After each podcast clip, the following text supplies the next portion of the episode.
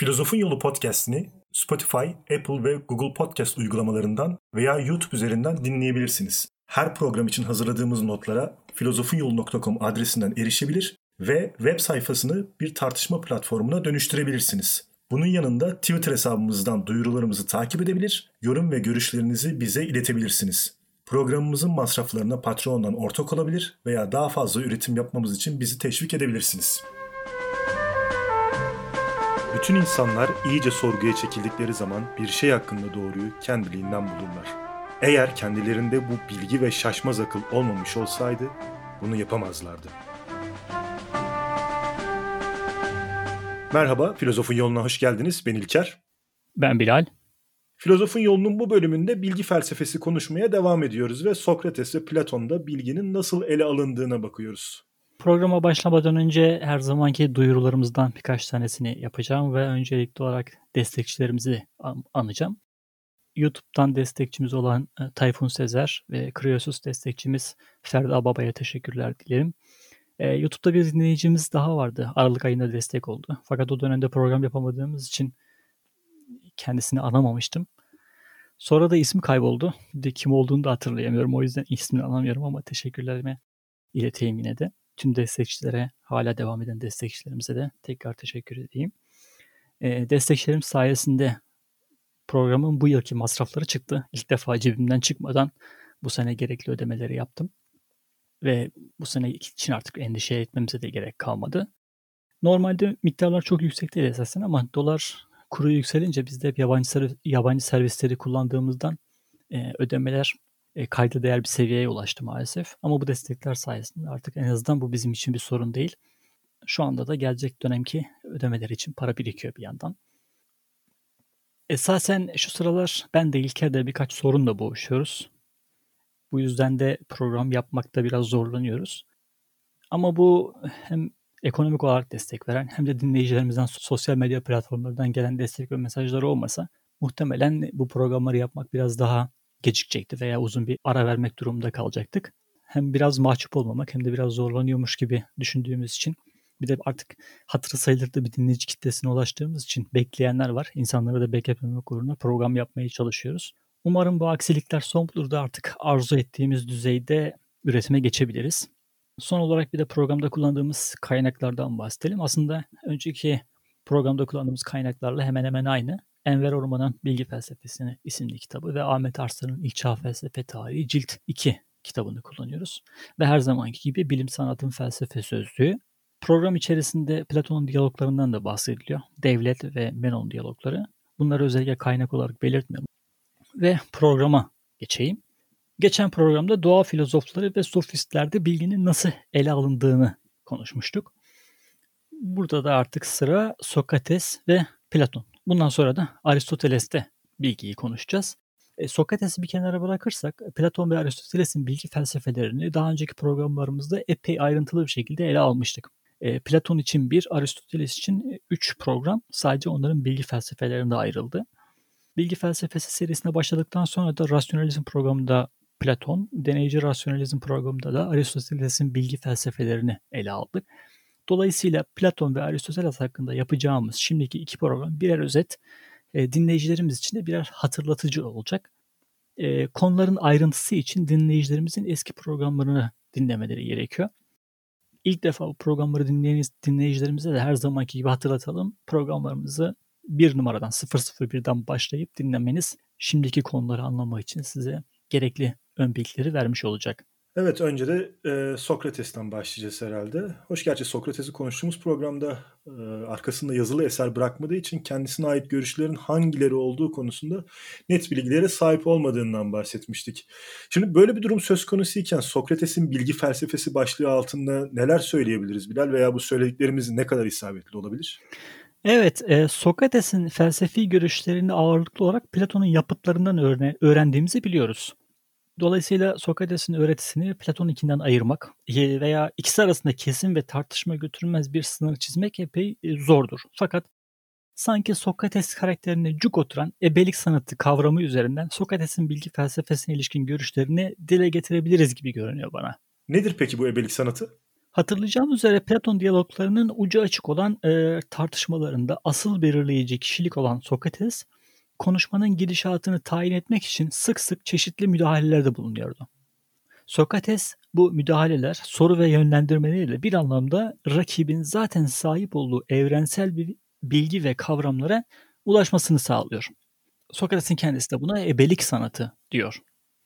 Yani yaptığı şey bir tür laf cambazlığı ya da retorik teknik değil. Platon diyaloglarını okuyunca insan kendini sanki böyle bir tuzağa düşmüş gibi hissediyor çünkü. Değil, evet. Sokrates'in karşısındaki dinleyici cevap veremediği için değil, hakikate ulaştığı için ikna oluyor ekseriyetle. Filozofun ebelik sanatı dediği şey tümüyle düşüncelere dayalı bir sanat olarak kişilerde gizli bir şekilde bulunan evrensel düşünce ve kavrayışı doğurtma ve geliştirme sanatıdır. Tabii bu sanata iroin de eşlik eder. Bilgisizlik, sorgulama, olumsuzlama ve doğurtma çabaları ile dolu olan bu diyalogların alışık olmayanlar için oldukça sinir bozucu olduğunu ise inkar etmeyeceğim. Meşhur deyişi de başlı başına bir ironi örneğidir zaten, değil mi?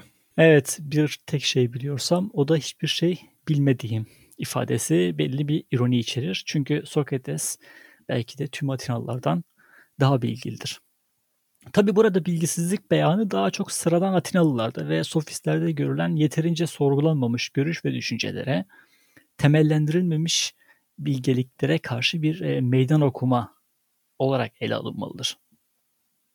Bilginin ele alınıp sorgulanması ve bilgi olup olmadığının kontrolünün yapılması gerektiğini mi ima ediyor burada? Evet, sorgulama insanlardan her gün defalarca kullandıkları kavramları tanımlamalarını istemekle başlar. Sorgulamayı yapan insanlarca verilen cevaplar ise diyaloglarda belli bir sorgulama ve eleştiriden sonra olumsuzlanır Sokrates tarafından. Olumsuzlanan ve yetersiz bulunan cevaplardan hareket eden Sokrates, bir düşünce ya da kavramın evrensel tanımı ya da özünü zihnimizde doğurtmaya çalışır. Sokrates bu yöntemiyle bir nevi zihinsel ya da tinsel ebelik yaptığını, insanlarda bilinçsiz ve gizil bir tarzda var olan bilgileri doğurttuğunu düşünür. Sokrates'in rakiplerinin sofistler olduğunu da unutmayalım. O sofistlerin her şeyi oluşa indirgeyen ve bireysel öznelliğin keyfiyetine teslim eden aşırı liberal ve anarşizan çıkışlarını kendisine sorun edilmişti. Dolayısıyla o düşünen de gerçek anlamda bilen herkesi bağlayacak tanımların, yani diğer bir dile getirişle bireyselliği aşan bir evrenselliğin peşinde oldu. Evet, geçtiğimiz programda sofistlerin felsefelerinin Herakleitosçu karakterini ele almıştık. Dolayısıyla Sokrates'e bir Herakleitos muhalifi demek doğru olur mu? Olur, çünkü eğer felsefe yapacaksak içinde yaşadığımız kusurlu, oluş ve yok oluş içinde olan, düzensiz, akıcı ve dolayısıyla herhangi bir hakikatin kaynağı veya dayanağı olması mümkün olmayan nesneler dünyasının dışında ve üstünde mükemmel, kusursuz, değişmez, düzenli ve hakikatin kaynağı ve dayanağı olacak olan akılsallığa sahip bir dünyanın, bir gerçekliğin var olduğunu kabul etmek zorundayız. Yalnız Bilal, burada çok büyük bir varsayımdan bahsediyoruz. Bunu varsayımdan kurtarmak mümkün mü? Aslında tam olarak mümkün değil. Daha doğrusu bu varsayıma ne derece güvenildiği ve bu varsayım üzerine neler inşa edileceği onun değerini değiştirecektir. Yine de bu görüşü bir varsayımdan kurtaracak şey, her şeyin temeline varlık denen bir şeyin olduğu ve onun gerçek olduğudur. Bu varlığın akılsallığa aykırı olmama kaydıyla aklın da üstünde olduğu ve sonuçta iyi ve iyiliğin kendisi olduğuna inanmamız gerekecek. Bu kabulün temelini de iyi ideasının her şeyin temeli olduğu düşüncesi olacaktır. Matematiğin doğru ön kabuller üzerine kurulması gibi metafizikçi de her şeyin temelini iyi üzerine inşa edecektir. Ya bu varsayımı kabul eder ve bilim ve felsefe yaparız ya da kabul etmeyiz ve her şey anlam ve açıklamasını kaybeder. Felsefe ve bilim yapamayız. Bugün nasıl çeşitli varsayımlara dayanarak bilim yapıyor ve kayda değer sonuçlar alıyorsak aynı yaklaşımla felsefe yapacağız. Tabii burada ben felsefeyi bugünkü anlamıyla bilimleştireceğiz demiyorum tabii. Yoksa felsefe zaten esas bilimin bizatihi kendisidir. Peki nasıl yürüyecek bu iş? Yani hangi araçları kullanacağız?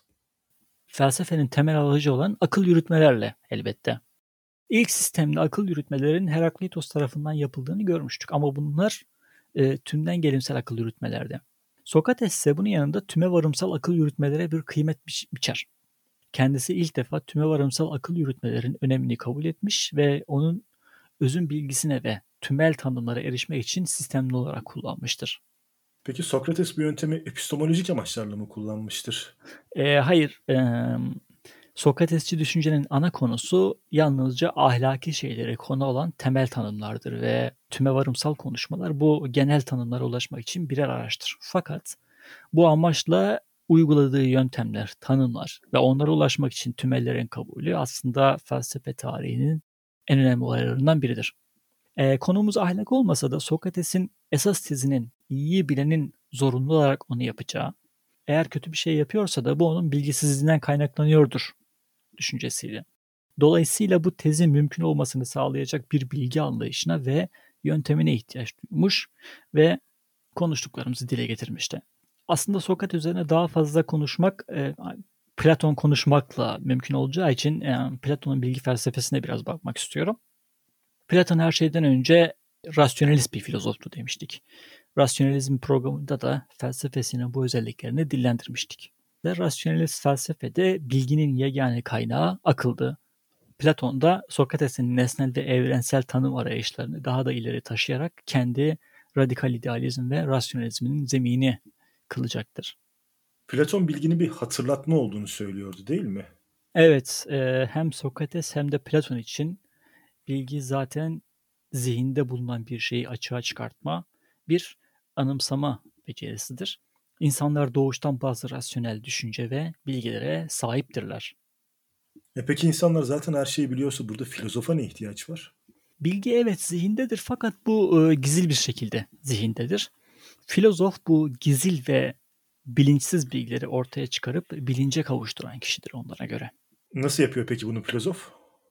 Matematiğin duyulur gerçeklikten kaynaklanmayan doğruları bilmesi, daha doğrusu ebelik yöntemiyle ortaya çıkması güzel bir örnek olarak sunulur. Bu örnek Platon'un Menon diyaloğunda geçer. Burada Sokrates bir köleye bir matematik problemini anımsatma ve doğurtma yöntemiyle çözdürmüştür. Köleyle konuşup çeşitli yönlendirmelerle istediği soruyu çözdürür. Bu kadar mı yani? Başka bir iddia veya kanıt ileri sürmüyor mu Platon? Yani nihayetinde herkesin başına biz bir filozof atayıp medeniyeti ileri götürmeye çalışacak değiliz. Tabii. Herkesin filozof bir lalası olduğu bir gerçeklik hayal etmek güzel olsa da pratik olmaz hakikaten. Ve yine Platon'un rasyonalizm ve doğuştan bilgilere sahiplik fikri bir başka kanıtlara, akıl yürütmelere de dayanacaktır. Örneğin insan bildiği bir şeyi bildiği için araştırmaz der Platon. Bilmediği bir şeyi ise neyi araştıracağını bilmediği için araştıramaz der. Geriye kalan tek bir seçenek vardır. İnsanın aslında kısmen bildiği bir şeyi araştırmasıdır. Bilmek dediğimiz şey. Yani insan aslında bildiği ancak bunun farkında olmadığı bir şeyi araştırabilir ve bu da aslında insanın farkında olmadığı bilgiyi hatırlamasıdır.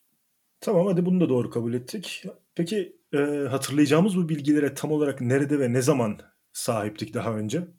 Platon'a göre insan bir önceki yaşamında ruhlar ülkesi Hades'te bedenden ve insanı yanıltan tüm duyumsamadan arındırılmış bir ruhken tüm akılsal bilgilere sahipti. İnsan duyular dünyasına, bu dünyaya gelirken unutkanlık nehrinden içmiş ve zihni bulanmıştır. Dolayısıyla hakikatin insana anımsatılması gerekir. Yalnız şunu soracağım Bilal, bu işte unutkanlık nehrinden içmek, İşte arındırılmış ruh falan bunlar kulağa bir mit gibi geliyor. Yani Platon'un bilgi kuramı bir mite mi dayanıyor? Bu bir mitten kaynaklanıyor. Evet fakat mitoloji hakkında konuştuğumuz programımızda mitlerin felsefeyle ilişkisine biraz değinmiştik. Doğa filozoflarında olduğu gibi Platon'da da mitlerin ihtiyaç halinde başvurulan kaynaklar olduğunu görmüştük. Fakat bu filozofların mitlere din gibi doğrudan bilgi kaynağı olarak itibar etmek yerine bilgiyi rasyonize ederek kullandıklarını da söylemiştik. Platon'da dönemi için bile pek de yeni olmayan ruh göçü öğretisini bir efsane biçiminde değil de rasyonel felsefi olarak ele alıyor ve kanıtlama çabasına giriyor burada. Bu çaba sonucunda deneyin insana veremeyeceği a priori bir takım bilgilere sahip olduğunu, ölümsüz olan insan ruhunun idealar kuramı ile sıkı bir bağ olduğunu işaret ediyor. Peki idea kavramından bahsettiğine göre insanın eskiden yani ruhlar dünyasında bildiği şey idealardır demeyi kastediyorsun burada. Kısaca evet, saf düşünme yetimizle ulaşılabilen bu akılsal bilginin özünü ve içeriğini evrensel formlar ve idealar oluşturacaktır. Platon zaten duysal bilgiye itimat etmiyordu. İstediğimiz şey hakikat. O da saf akılsal bilgidir. Evet, Platon'un bilginin duyumlara dayanmasına itirazının sebebi ise Protagoras'ın kaynağı olan Herakleitosçu varlık görüştür. Bu durumda esas alt edilmesi gereken kişi Herakleitos'tur. Herakleitos hakkı değildir. Dolayısıyla Protagoras da hakkı değildir. Bilginin konusu var olan, devamlı ve kalıcı olan varlıktır. Varlık ise gerçek varlık olan idealardır ve idealar da ancak akılla kavranabilir. Eğer bu dünyayı, idealar dünyasını gözümüzle görüp ellerimizle tutamıyorsak yapmamız gereken ona aklımızla, düşüncelerimizle ulaşmaktır. Rasyonalist bir filozof olan Platon'un idealist bir felsefesi olduğunu söylemiştik. Rasyonalist bir filozof olan Platon'un idealist bir felsefe inşa ettiğini söylemiştik. Onun idealizmini ya da felsefesini anlamak için öncelikle bu kavramları biraz açmak istiyorum. Önce idealizm kavramına bakalım. Felsefede en geniş anlamıyla tinsel güçlerin evrendeki tüm süreçleri ya da olup bitenleri belirlediğini savlayan tüm felsefe öğretilerine karşılık gelir. Buna göre var olan her şey düşünceye bağlanıp ondan türetilir. Düşünce dışında nesnel bir gerçeklik var değildir. Bu kavramı anlamak için de onun kökündeki ide veya idea kavramına bakmamız lazım. İdea genel olarak bilinçli düşüncenin içeriğini, düşüncenin yöneldiği nesne anlamına gelir. Türkçe'de kimilerin ide kavramıyla da karşılanan bu kavram bu anlamıyla Platon'un idealar kuramındaki kullanımının dışında düşünce, fikir, tasarım, tasavvur, kavram, mefhum gibi sözcüklere karşılık gelir ve felsefe tarihi boyunca birbirleriyle ilişkili de olsa birçok farklı anlamda kullanılır. Modern çağda bile deneycilerin de rasyonalistlerin de bu kavramları kullandıklarını göreceğiz. İdeanın esas kökü olan Yunanca eidos kelimesine bakacağımız zaman da bu kelimenin görüntü, görünüş, şekil, form, tip, tür, biçimlendirici doğa, fikir, düşünce, tasarım, kavram gibi anlamlara sahip olduğunu görüyoruz. Platon'da bu kavram bize hiçbir zaman mutlak olanın bilgisini vermeyecek olan, duyulur nesnelere karşı bilginin saltık, değişmez, saf nesneleri olan düşündür nesnelere ancak düşünce yoluyla kavranabilir olan ilk örneklerine karşılık gelir. Bu kavramın anlaşılması için bir benzetme ya da örnek vermem mümkün mü Bilal? İdea kavramını anlamak için güneş benzetmesi kullanılabilir. Biz nasıl güneşe bakamıyor ama ondan gelen ışık sayesinde nesneleri görebiliyorsak, kavrayış dünyasındaki iyi ideası da güneş gibidir. Güneşin görünen dünyadaki nesneleri görünür kılması gibi iyi ideası da nesnelere gerçekliğini, akkada bilme gücünü verir. İyi ideası kayıtsız şartsız olandır, mutlak olandır, açıklanmaya ihtiyaç göstermeyendir. O tek tanrılı dinlerin tanrısı gibidir. İyi ideasını kabul etmek varoluşsal bir tercihtir. Varlığın anlamlı, anlaşılabilir, iyi, doğru, hak olduğunu seçmek, iyi ideasını kabul etmek mümkündür bu felsefede. Peki bu iyi ideası haricinde başka idealar da söz konusu mu? Var, evet. Biraz indirgemeci yaklaşırsak tümel olan şeyler yani genel kavramlar, insan, adalet gibi kavramlara idealardır diyebiliriz. Daha da açmak gerekirse güzellik, cesaret, erdem gibi kelimelerin karşılığı olan ve söz konusu kişi veya durumlardan farklı, onlardan ayrı olan bir niteliktir. Güzel insan dediğimizde ona güzel sıfatı veren şeyin ne olduğundan bahsediyorum yani.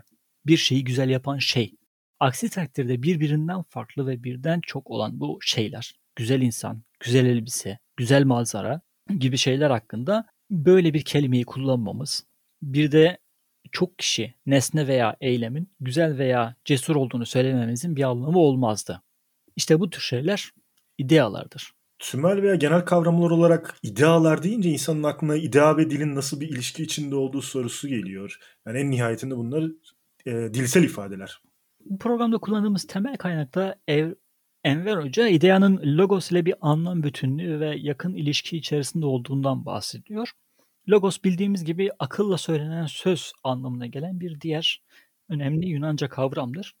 Logos'un ayrıca şu anlamlarla da yüklenmiş olduğunu görmekteyiz. Yasa, akıl, düşünce, kavram, idea. Logos ve ideanın anlam içeriği açısından çakışması tesadüfi değildir. Düşünce sözdür ve söz düşüncedir ya da düşünceler sözlerle dışa vurulur, dile getirilir. dil ve düşünmenin birbirinden koparılamaz bir içsel dolayımla birbirleriyle bağlı olduğundan bahsettik zaten daha ilk giriş programında. Hatta çağdaş felsefenin dile odaklandığına da şahit olacağız ilerleyen programlarda.